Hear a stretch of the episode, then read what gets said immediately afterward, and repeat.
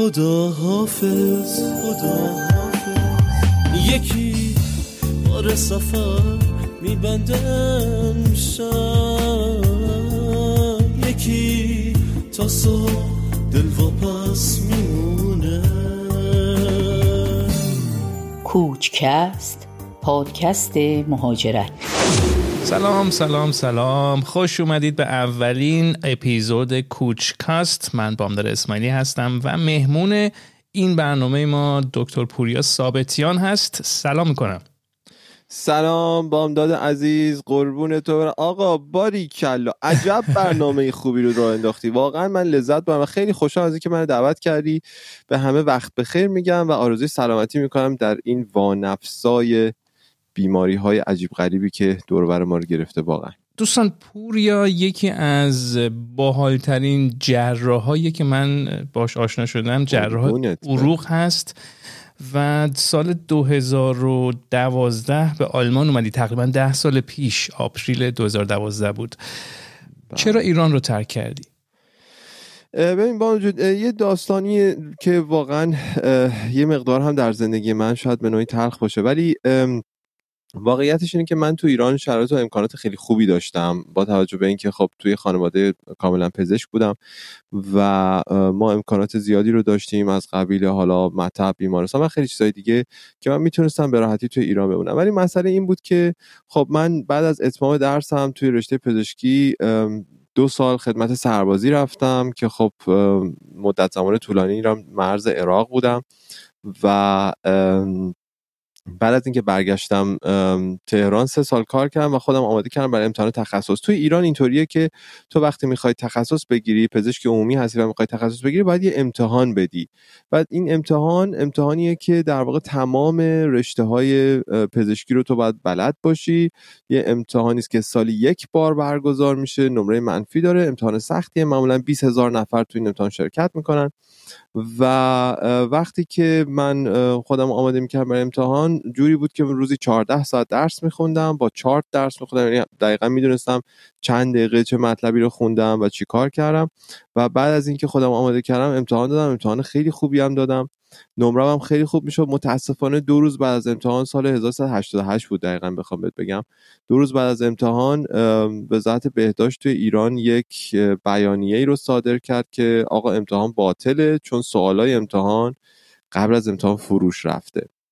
خب منم خب دپرس شدم و خیلی به قول معروف افسرده شدم با اینکه خیلی زحمت کشیده بودم و اینا واقعا خستگیش به تنم مونده بود. بعد اعلام کردم امتحان مجدد می‌گیرن و خلاصه خیلی بالا پایین کردن و دیگه در سرت ندم. بعدن که رتبه ها رو اعلام کردن دیدیم رتبه ها رو حالا فروختن. بعد که این اتفاق افتاد منم تصمیم گرفتم که واقعا از ایران برم با توجه به اینکه همه چیز تو ایران برای من فراهم بود دوستان بودن خانواده‌ام بودن ولی تصمیم گرفتم از ایران برم. یه دو سه هفته تحقیق کردم. خب مسلما وقتی کسی می‌خواد از ایران بره اول کشورهای انگلیسی زبان رو بیشتر نگاه می‌کنه که ببینه شاید به چه صورته. ولی من به دلیل اینکه حتما می‌خواستم توی رشته جراحی شروع به کار بکنم دیدم که توی کشور انگلیسی زبان این موقعیت برام به ندرت امکان پذیر می‌تونه باشه و 4 5 سالم بعد براش صبر بکنم علاوه بر تمام امتحانایی که باید پشت سر بذارم. و خب اون موقع شرط اینجوری بود که من می‌تونستم زبان آلمانی بخونم بیام آلمان و اینجا تو رشته جراحی شروع بکنم. و خب دیدم که خب سریع ترین امکانی که بر من هست رشته جراحی در آلمانه که شروع کردم به زبان خوندن و بعد در یازده ماه دیگه مدرک B2 زبان آلمانی رو گرفتم و یه سری اومدم آلمان. مصاحبه های کاری داشتم. کارم و بالاخره اون position کاریمو پیدا کردم. در واقع شغلم و, و قرارداد کاری گرفتم. برگشتم ایران. برای اینکه خب بعد از ایران درخواست ویزای کار می‌دادم. و بعد از اون هم منتظر شدم تا اجازه کارم اومد و ویزای کاری گرفتم و اومدم آلمان. خب و بعد وارد فرودگاه هامبورگ شدی اگه شما شدم. و اما فرودگاه هامبورگ. و اونجا متوجه شدی که آلمانی که یاد گرفته بودی به درد تو نمی‌خوره. ببین نه که به دردم نخوره ولی خیلی ناکافی بود واقعا. یعنی آدم اینو نمی‌دونه. ببین تو وقتی که تو ایران زبان آلمانی می‌خونی و زبان آلمانی هم خوبه نسبت به دوروری خودت.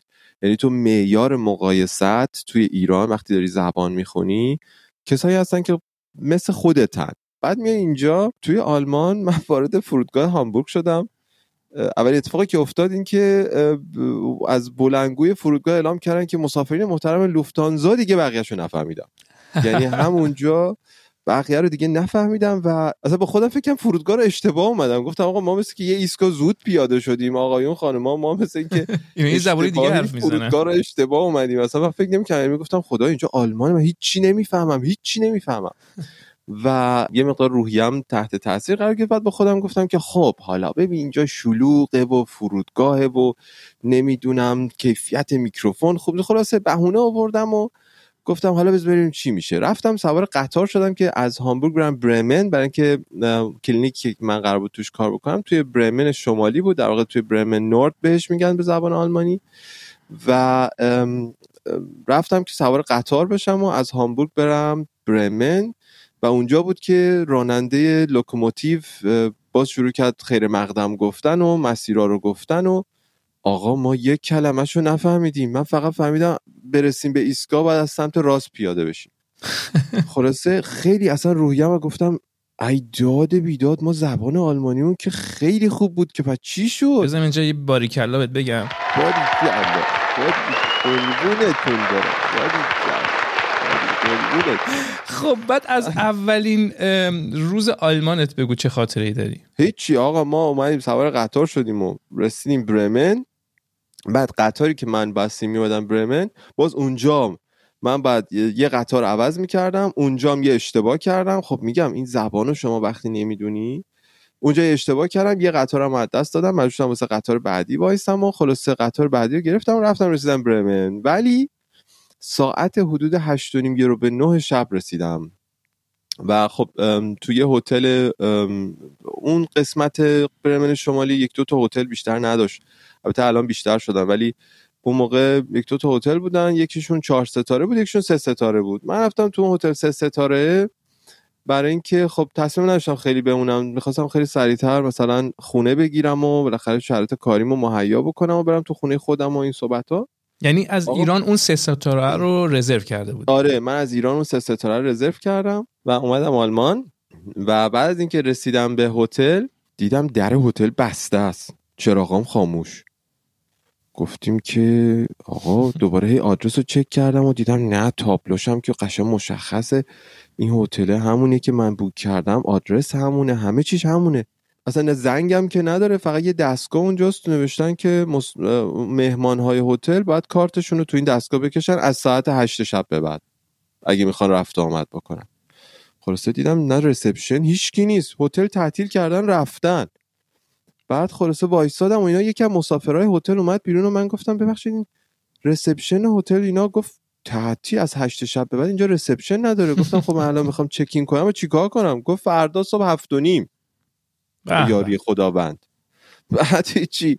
ما دیدیم که ای خدا من اتاقم ندارم و اینا. گفتم خب پس چی؟ چاره ای نیست. حالا فدای سرم این اتفاقی افتاده.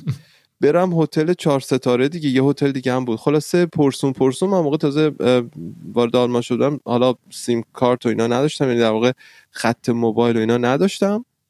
و گفتم که خب حالا پرسون پرسون بریم اونجا. چند نفر پرسیدم و اینا. به آدرس هتل رو دادن و خلاصه راهنمایی کردن. خیلی هم مهربون واقعا می‌تونم بگم. خلاصه 25 دقیقه من پیاده روی کردم تا رسیدم به اون هتل چهار ستاره. رفتم داخل و بالاخره دست و پا شکسته آلمانی خب روحیم هم از دست داده بودم. دیگه فکر می‌کردم هیچی آلمانی بلد نیستم.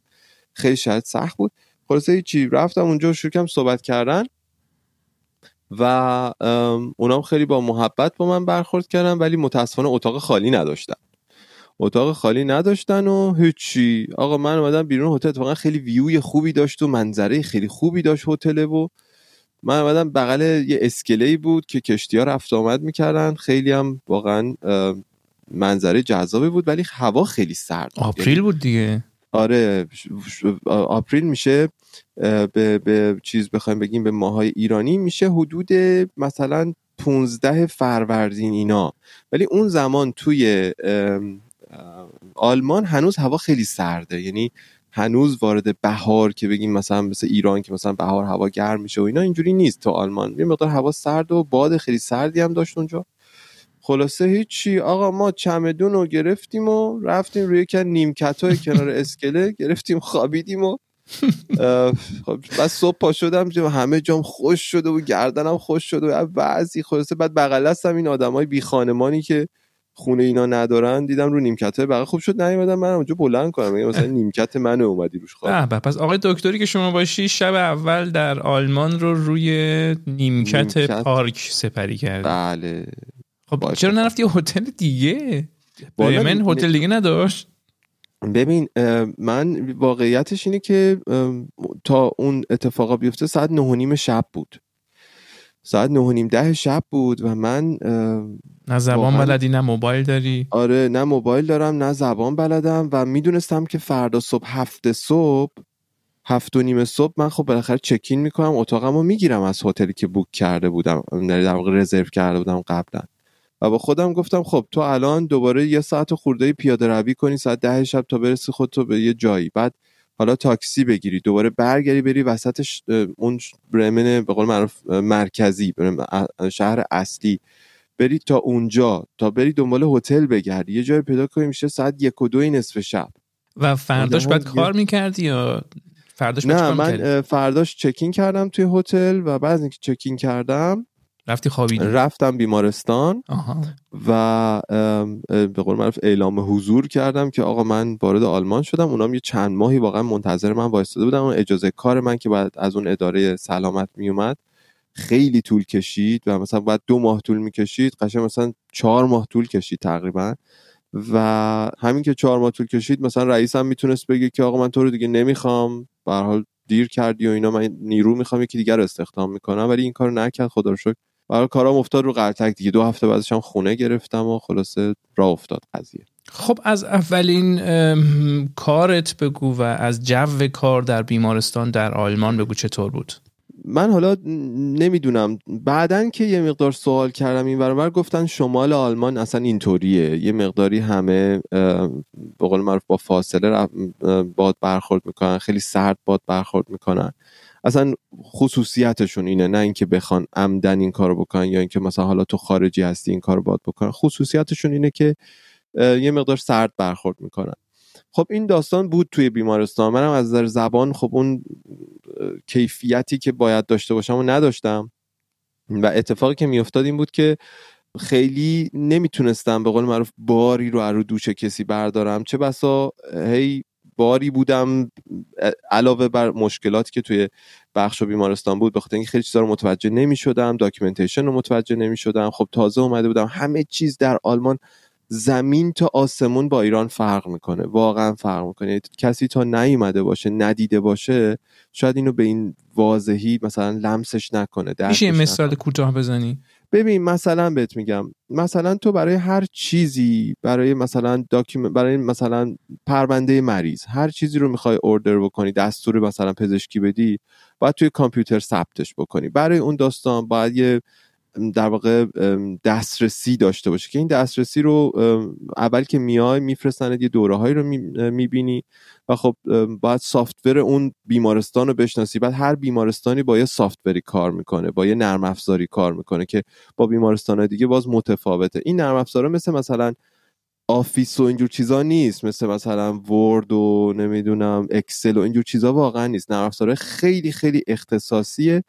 برای کار کردن توی محیط درمانی. بعد وقت این نرم افزارا با باز, باز با نرم افزارا که داخل مطب ها استفاده میشه باز متفاوته. و خب تو به قول معروف رمز عبور می‌گیری اسم کاربری می‌گیری همون username password. چون به من گفته بودی انگلیسی و آلمانی حرف نزن هی دارم سعی می‌کنم چیز کنم و باز یه تشکر ویژه ازت بکنم.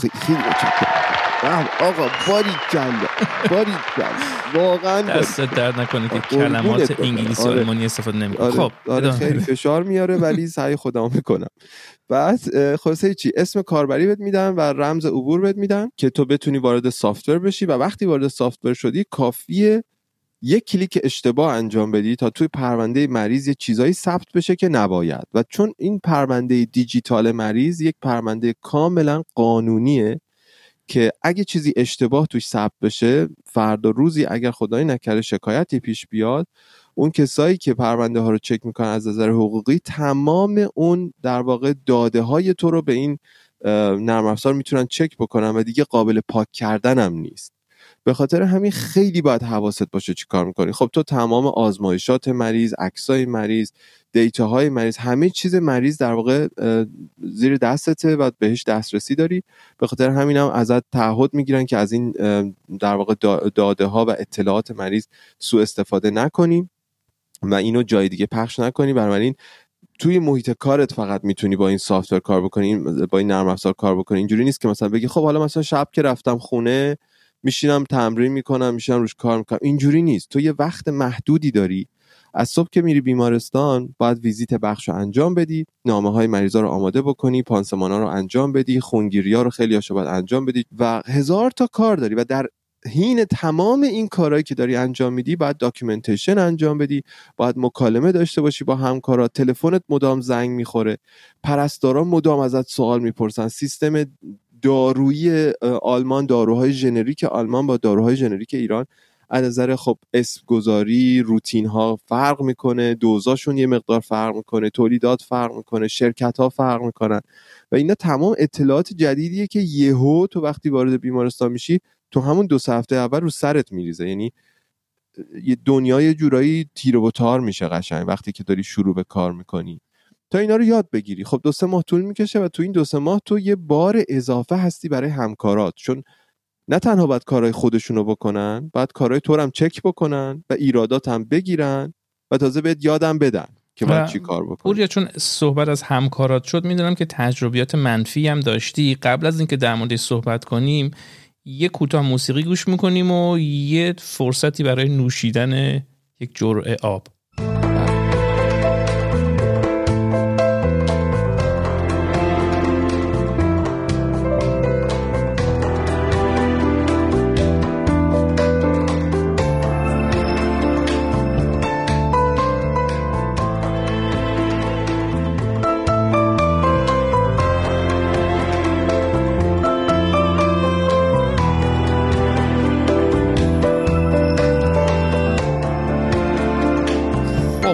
دکتر پوریا ثابتیان داشتیم در مورد اولین کارش در آلمان در بیمارستان صحبت می‌کردیم و اینکه تجربیات منفی هم ظاهرا در بیمارستان داشتی.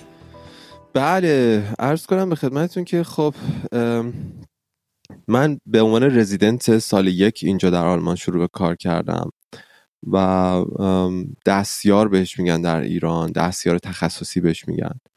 و یه سری اتند یا استاد یا بهتر بگیم متخصصین یا جراحان ارشدی که خب وظیفه آموزش رو به من داشتن خب بالا سر خودم داشتم.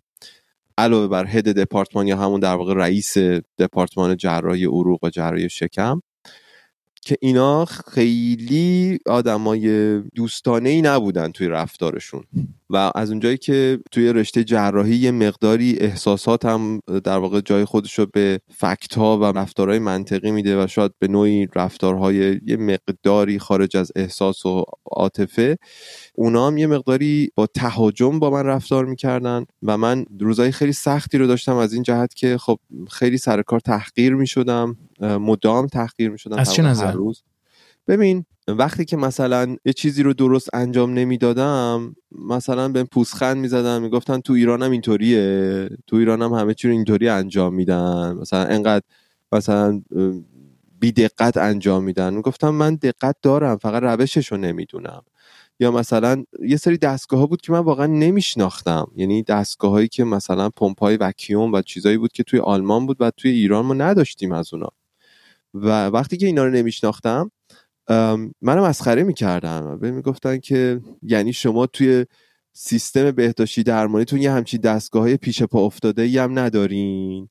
و خب به نظر من خیلی به قول معروف بی انصافیه توی بعضی از کشورها به خاطر حالا یه سری مسائل یه سری دستگاه ها وارد نمیشن یا اصلا متد درمانیشون متفاوته. اصلا یه سری چیزها رو ندارن اصلا با اونا کار نمی‌کنن. جز سیستم و متداشون نیست جز پروتکلاشون نیست واقعا. و اینکه اونو بخوای مسخره بکنی اونو به قول معروف طرف تحقیر بکنی اونم جلوی بقیه. هی توی به جلساتی که صحبت می‌کردیم این نبود که مثلا توی اتاق باشه مثلا حالا به قول معروف خصوصی بین خودمون مثلا آقا این چه وضعیه مثلا تو چرا اینجوری می‌کنی؟ اینا نه جلوی دیگران مدام از این حرفا زده می‌شد و توی اتاق عملم همینطور. به حال مثلا سوالایی از من میپرسیدن که من تا حالا باش سر و کار نداشتم. خب یه سری قوانینی در اتاق عمل آلمان بود که خب در ایران اون شکلی نبود. حتی از دست شستن جراحی بگیر که با مواد دیگه این کارو می‌کرد. خب البته الان در ایران هم همونجوری شده ولی اون موقع خود به هر ترتیب می‌شد گفت حداقل اون موقع اینجوری نبود ده سال پیش. و مدام هی من دچار تحقیر و تمسخر می شدم و خب شرایط هم اینجوری بود که خودت می‌دونی توی آلمان از در دستور زبان تو می‌تونی یه نفر رو تو صدا بکنی و می‌تونی شما صدا بکنی. بستگی داری که رابطت با اون چه شکلی باشه. و خب این اجازه رو به من نمی‌دادن. من اجازه نداشتم استادا رو تو صدا بکنم در صورتی که رزیدنت ها و دستیارهای آلمانی این اجازه رو داشتن. و با هم می‌گفتن میخندیدن خیلی بهشون خوش میگذشت با هم صبونه میخوردن و خیلی وقتا با هم شام می‌رفتن بیرون از غذا خوردنشون برای هم تعریف می‌کردن و خب من اینا رو به قول معروف متوجه می شدم که کنار من چه اتفاقاتی داره میفته مثلا تو اتاق با هم می‌گفتن میخندیدن قهوه میخوردن چای میخوردن و وقتی من وارد می شدم ساکت می شدن یهو دیگه صحبت نمی‌کردن یه جو خیلی سنگینی می‌شد تا اینکه من برم بیرون. بعد مثلا می‌رفتم بیرون پشت در وای میستادم بعد میدم دوباره شروع کردم به بگو بخند و صحبت کردم و منم میشنیدم. خب اینا شرایطی بود که باعث شد من توی واقعا هشت ماه ده ماه اول هر روز صبح که از خواب بیدار می شدم با خودم می‌گفتم وای خدا دوباره یه روز کاری من امروز رو چجوری تا بعد از ظهر سر کنم واقعا؟ برای اینکه شاید خیلی شرط سختی بود. مثلا اگه سوالی داشتم از اتندم جوری با هم رفتار می‌کرد که یا مثلا یه آدم مزاحم اصاب خورد کنه مثلا بی سواد الان یه سوال از من پرسیده. خب می‌گفتم خب الان یه مریض اومده اینجا مثلا این شرایطو داره این شرایطو داره من در جایگاهی نیستم که تصمیم بگیرم آیا باید عمل بشه یا نه. خب تو باید بیه تو اتندی تو باید بیه وظیفه تو که این تصمیم گیری رو بکنی. و خب به جای اینکه بیان و کارشون انجام بدن با من رفتار بدی می‌کردن و وقتی که وارد اتاق می‌شدن با مریض خیلی نایس خیلی مهربون با همکارای دیگه با پرستارا خیلی نایس و مهربون با من خیلی بد اخلاق خب چرا هیچ وقت فکر اینو نکردی که مثلا بیمارستان تو عوض کنی؟ چرا؟ این فکر رو کردم. واقعیتش اینه که من تا امتحان تطابق بدم یه یه سال خورده ای طول کشید. و اینجوریه که تو وقتی میای آلمان به تو اجازه کار میدن برای دو سال. ولی بعد حالا الان که خیلی سختتر شده تو خیلی از ایالت ها این اجازه رو نمیدن. اون موقع اینطوری بود. الان هم مثلا تو بعضی ایالت ها مثلا اجازه کار یک ساله میدن. ولی اون موقع اینطوری بود که اجازه کار دو ساله می‌دادن. و من یه سال خورده ای که از کارم گذشت رفتم امتحان تطابق دادم توی نظام پزشکی برمن و اونجا مدرک مطابق پزشکای آلمانی رو گرفتم و تبدیل شدم به یه پزشک آلمانی در واقع. بهش اپروباتسیون میگن در آلمان. و بعد از اون شرایط من کاملا متفاوت شد. من اقامت دائم گرفتم بعدش و خیلی چیزای دیگه. رئیس من توی بیمارستان به من میگفتش که به قول معروف یه تکنیکه که خب بعدا من متوجه شدم این تکنیک به چه صورته. تو وقتی خیلی ناراضی هستی و از شرایط بالاخره شاکی هستی و شکایت می‌کنی میری پیش رئیس و بهش میگی که آقا من از شرایط ناراضی ام اینا با من این رفتار رو می‌کنن اینجوری می‌کنن اینجوری می‌کنن. و اونم می‌گفت باشه من صحبت می‌کنم درست میشه اینجوری میشه اونجوری میشه. بعد بعد از اون صحبت ما مثلا دو سه هفته همه چی خوب بود. دوباره شروع می‌شد مثل سابق. ببینم هیچ وقت فکر کردی که برگردی دوباره ایران؟ راستش رو بهت بگم نه. اصلا همچی فکری نکردم. به خاطر اینکه روزی که تصمیم گرفتم از ایران برم واقعا تصمیمم رو با تفکر گرفتم. یعنی خیلی تحقیق کردم بررسی کردم شرایط رو سنجیدم. و من اینو می‌دونستم که مهاجرت یکی دو سال اولش واقعا مشکله و خودم رو آماده کردم برای این داستان.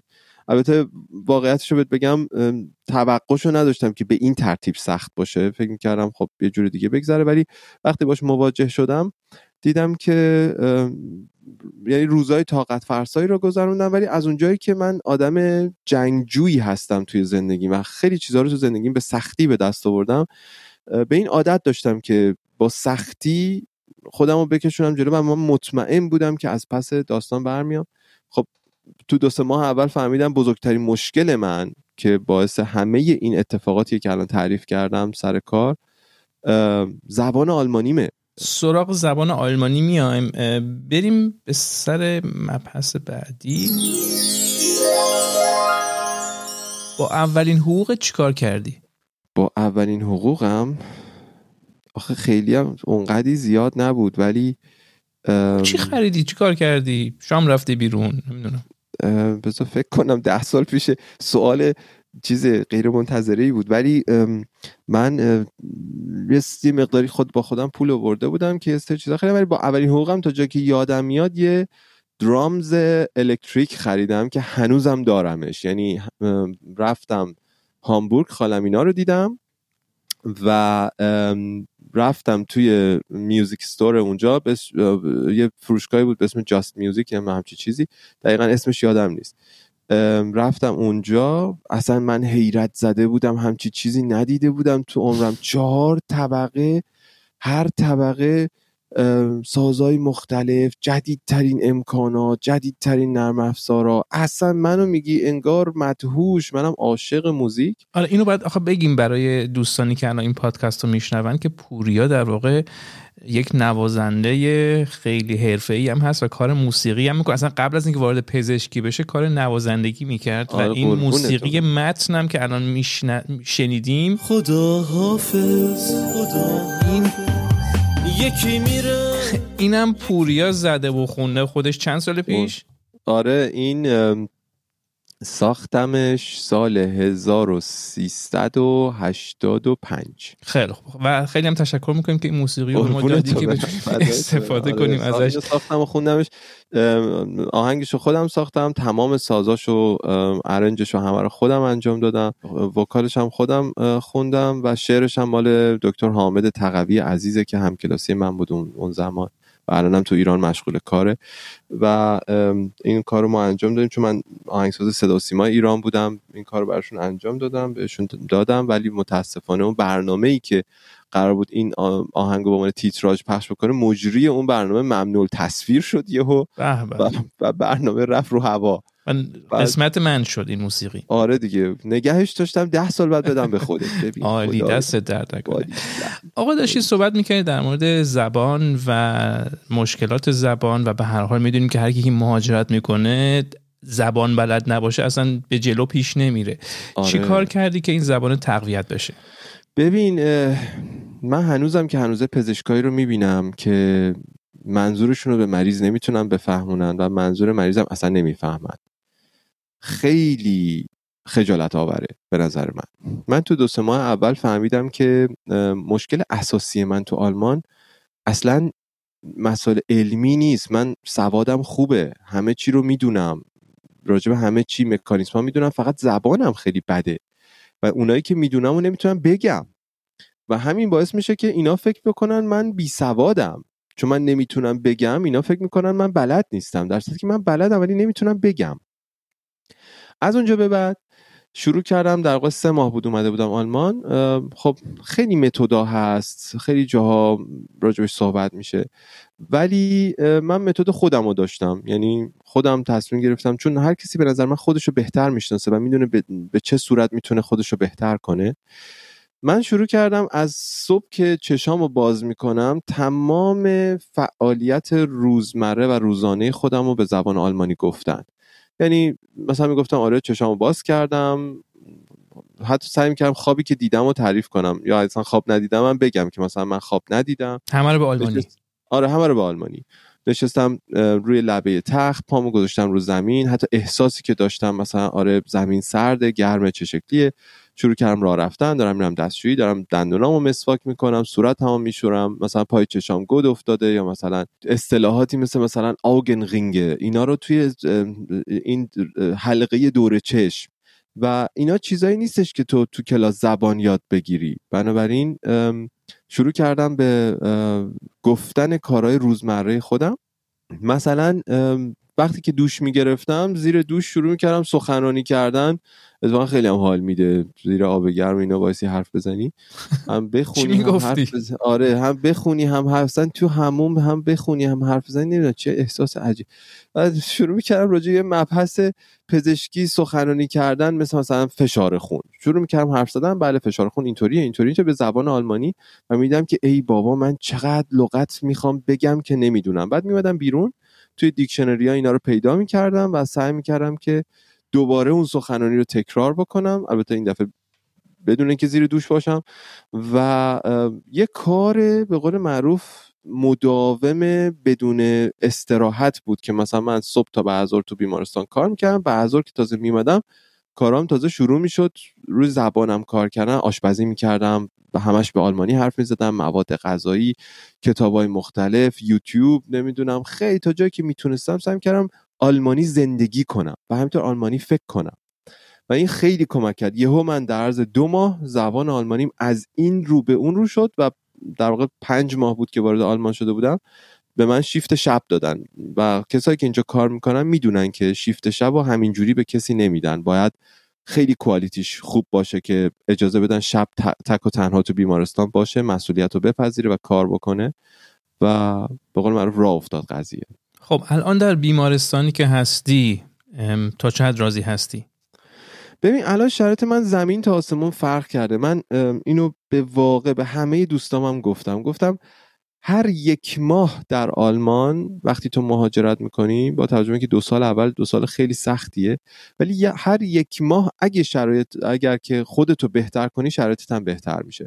و واقعا اینطوری هم بود. من بعد از دو سال و سه ماه از برمن استفاده دادم و وارد یکی از معروف ترین بیمارستان ها و سانترای جراحی عروق آلمان شدم در شهر مولهایم. البته در اسن زندگی می‌کردم در مولهایم کار می‌کردم. اینا با هم یه 20 کیلومتری فاصله دارم و هر روز می‌رفتم و میومدم وارد اون کلینیک خیلی معروف شدم که در واقع رئیس بخش سابق اون کلینیک اصلا کتاب reference جراحی عروق آلمان رو نوشته. به خاطر همین من هر جا می‌گفتم که تو این کلینیک کار می‌کنم می‌گفتن اوه اوه اوه کلینیک فلان پروفسور رو داره میگه و اینا.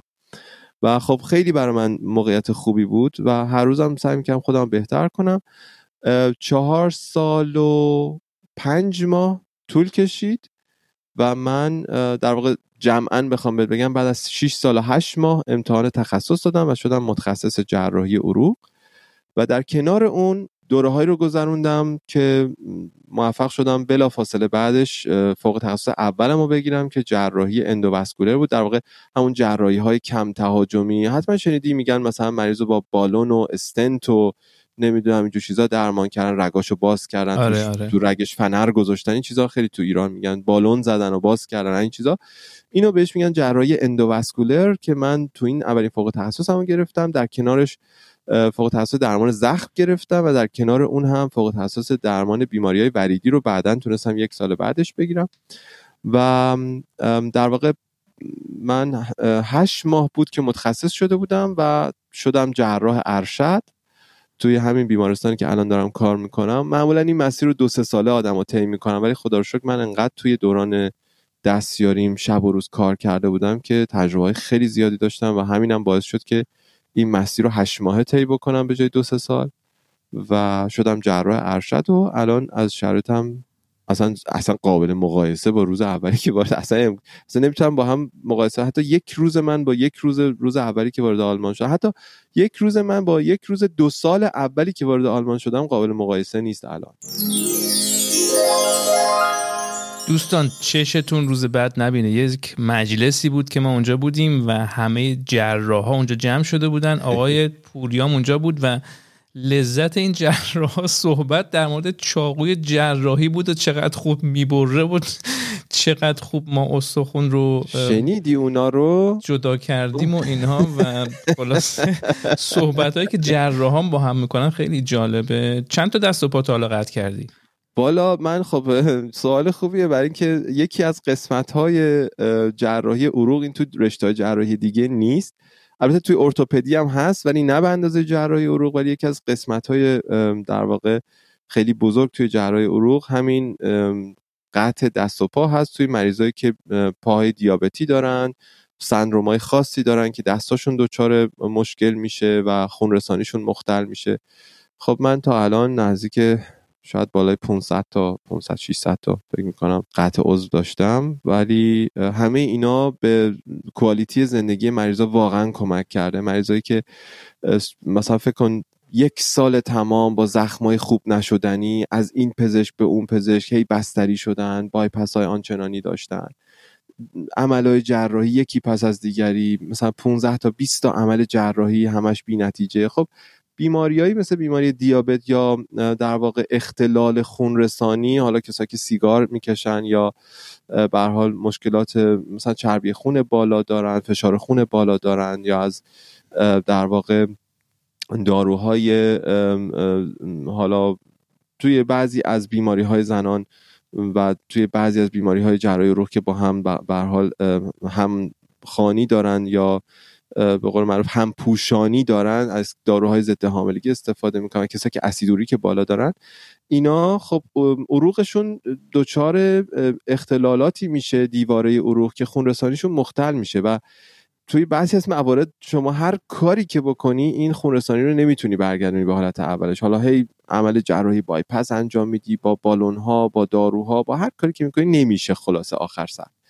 و وقتی که شما مثلا پای مریض رو از ساق پا قطع می‌کنی و بعد از دو هفته زخم مریض خوب میشه یه پروتز براش درست میشه مریض بعد از یک سال رو پای خودش بلند میشه شروع می‌کنه به راه رفتن اصلا انگار دنیا رو به این مریض دادی. درسته خیلی به قول معروف این که تو میگی من پاشو قطع کردم خیلی منفیه.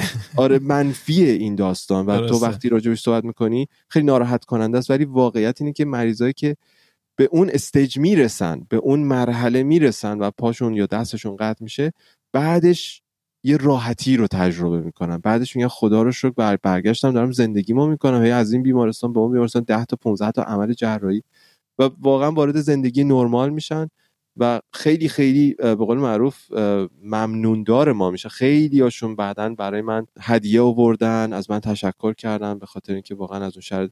با اینکه پاشون رو قطع کردم با اینکه دستشون رو قطع کردم. و خب خیلی ناراحت کننده است. واقعا این مثلا قبل از اینکه بریم سراغ مبحث آخرمون باز یک کوتاه کمی موسیقی گوش کنیم و بعد برمیگردیم بله، سراغ شما.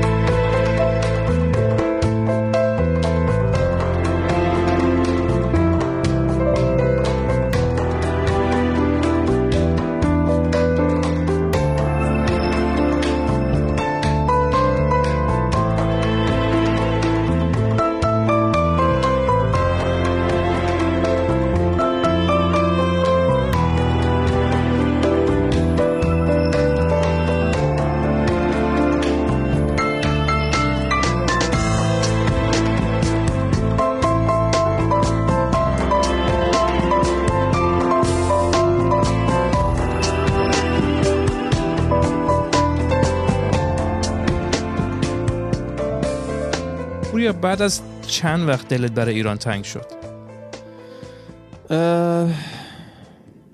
والا از وقتی که وارد آلمان شدم توی شیش ماه اول انقدر گیج بودم که اصلا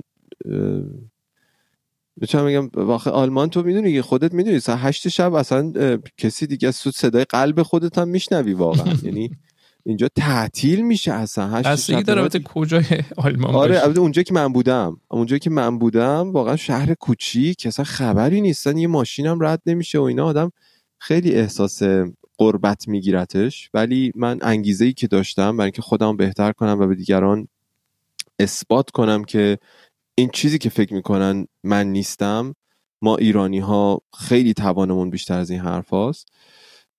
خب این به من انگیزه می‌داد و من خیلی گرفتار اون شرایط خودم بودم و هی یادم می‌رفت بالاخره به قول معروف حواسم پرت می‌شد که دورم از خانوادم ولی می‌تونم بهت بگم که زود به زود دلم تنگ می‌شد و توی یکی دو سال اول واقعا به دفعات پیش اومد که من دو روز دو روز برم ایران رو برگردم خانوادم ببینم و بیام. اگه به عقب برگردی حاضری دوباره این راه مهاجرت رو بیاین قطعا. بدون که حتی یک درصد شک بکنم. چرا؟ ببین من برادرم متخصص بیهوشیه توی ایران و خیلی هم کارش خوبه. پدر من جراح زنانه توی ایران و خب 35 سال 40 ساله که داره توی این زمینه کار می‌کنه. و خب دیگه برای خودش اسم و رسم و بالاخره نام ماندگاری داره توی ایران. ببین یک بنبستی یه جایی وجود داره. وقتی که تو دلت می‌خواد پیشرفت بکنی. کاندیشنش هم داری. برات خیلی مهمه که توی بهترین شرایط قرار بگیری و پیشرفت بکنی. و براش داری تلاش می‌کنی. نه به قول معروف بچه پول داری نه چیزی. خودتی و توان روحی و ذهنی و هوشیته و پشت کارت. وقتی تو این آدم هستی و یه سبقه ای هم حالا پشت سرت هست و شرایط اجازه پیشرفت به تو نمیده دلت میشکنه. یعنی میگی آقا من مگه حتما باید فامیل داشته مگه آشنا باید داشته باشم؟ الان من زمانی که اومدم توی آلمان با جون زمانی که شروع به کار کردم نه جایی پارتی داشتم نه جایی هر چقدر که زحمت کشیدم تا جایی که شد واقعا نتیجه شد دیدم و خودم به یه جای خوبی رسوندم. بالاخره زحمت شبانه تو خودت می‌دونی. شب و روز خودت کار می‌کنی و تو کار خودت موفقی به خاطر اینکه واقعا زحمت می‌کشی. شب و روز من بعضی وقتا می‌بینم پنج صبح تو لایوی نصف شب لایوی. اصلا یه چیزی مثلا میگم خدایا این ژورنالیست از زندگی نداره است. و نداره این, این شرایط شرایطیه که تو وقتی توی آلمان شب و روز کار می‌کنی به واقع به جاهایی که یه جورایی دلت می‌خواد می‌رسی. ولی این شرایط در ایران خیلی به خیلی چیزهای مختلفی بستگی داره. فقط به خودت و توانت و هوشت و پشت کارت خیلی بستگی نداره. به آشناهات پارتیات روابطت پولت به خیلی چیزا بستگی داره. و این شرایط آنستیبل می‌کنه و این آنستیبلیتی یه مقداری واسه آدمی مثل من که همش با احتیاط زندگی می‌کنه و خیلی محتاطانه تصمیم می‌گیره. برای هر تصمیمش هزار جور برنامه ریزی می‌کنه. چارچوب داره قانون داره قاعده داره نظم داره دیسیپلین داره. برای من خیلی سخت بود زندگی کردن تو ایران. علاوه بر ترافیک و بدقولیا مثلا تو تو ایران قرار می‌ذاری سر ساعت مثلا دو ظهر. بعد دو چل دقیقه زنگ می‌زنی طرف هنوز راه نیفتاده. می‌دونی؟ و اینا چیزاییه که خیلی سخت می‌کنه زندگی کردن و واسه آدمایی مثل من. خیلی از آدما رو می‌شناسم که اصلا همون جوری واقعا حال می‌کنن. یعنی بهشون خیلی هم خوش میگذره. میگه آقا اصلا خوبیش همینه. همین که من تحت فشار نیستم. من لازم نیست با دیسیپلین زندگی بکنم. من اصلا با این حال می‌کنم با این شرایط. و خیلی رو می‌شناسم که میگن آقا مثلا آب و هوای آلمان ما رو اذیت می‌کنه. خیلی دلگیر غمگین آفتاب کمه. خب بله ممکنه که این به قول معروف میگم اینا من همیشه وقتی یکی از من می‌پرسه تو راضی هستی از مهاجرتت میگم رضایت یه چیز نسبیه. من با توجه به شرایط خودم با توجه به روحیات خودم راضیم از کاری که کردم. ممکنه برای دیگران این مسئله صدق نکنه واقعا. باریکلا. باریکلا. و به عنوان آخرین سوال اگر الان ایران مونده بودی چی می‌شدی؟ والا اگه الان ایران مونده بودم شاید ببین بالا برم پایین برم جراح می شدم یعنی من میموندم میمردم باید جراحی می‌رفتم. ولی شاید الان داشتم توی شهرستانی یه جایی توی مطبی یه کاری می‌کردم دیگه. بخیر جراحی می‌کردم یه کاری. شاید هم الان توی بیمارستان پدرم مشغول به کار بودم تو رشته جراحی. بالاخره ده سال گذشته. چون اون موقع شرایط اینجوری بود که تو اگه می‌رفتی مثلا شهرستان جراحی میخوندی بایستی دو سال تر میگذروندی و اگه تهران جراحی میخوندی باید هشت سال تر میگذروندی و بعد امتحان فوق تخصص می‌دادی و اجازه مطب می‌گرفتی و, و چه و چه و چه.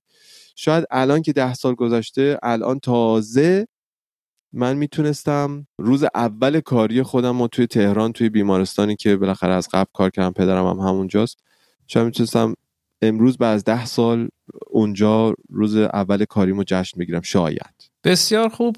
ممنونیم از دکتر پوریا ثابتیان. ممنونیم از شما که این کوچ کاست رو شنیدید و تا اپیزود بعدی خداحافظ. خداحافظ. برای آخرین بار خدا حافظ ولی با گریه این بار خدا حافظ. تو که بغزا شکستی چرا چشمای پر عشقت رو بستی؟ خدا حافظ برای آخرین بار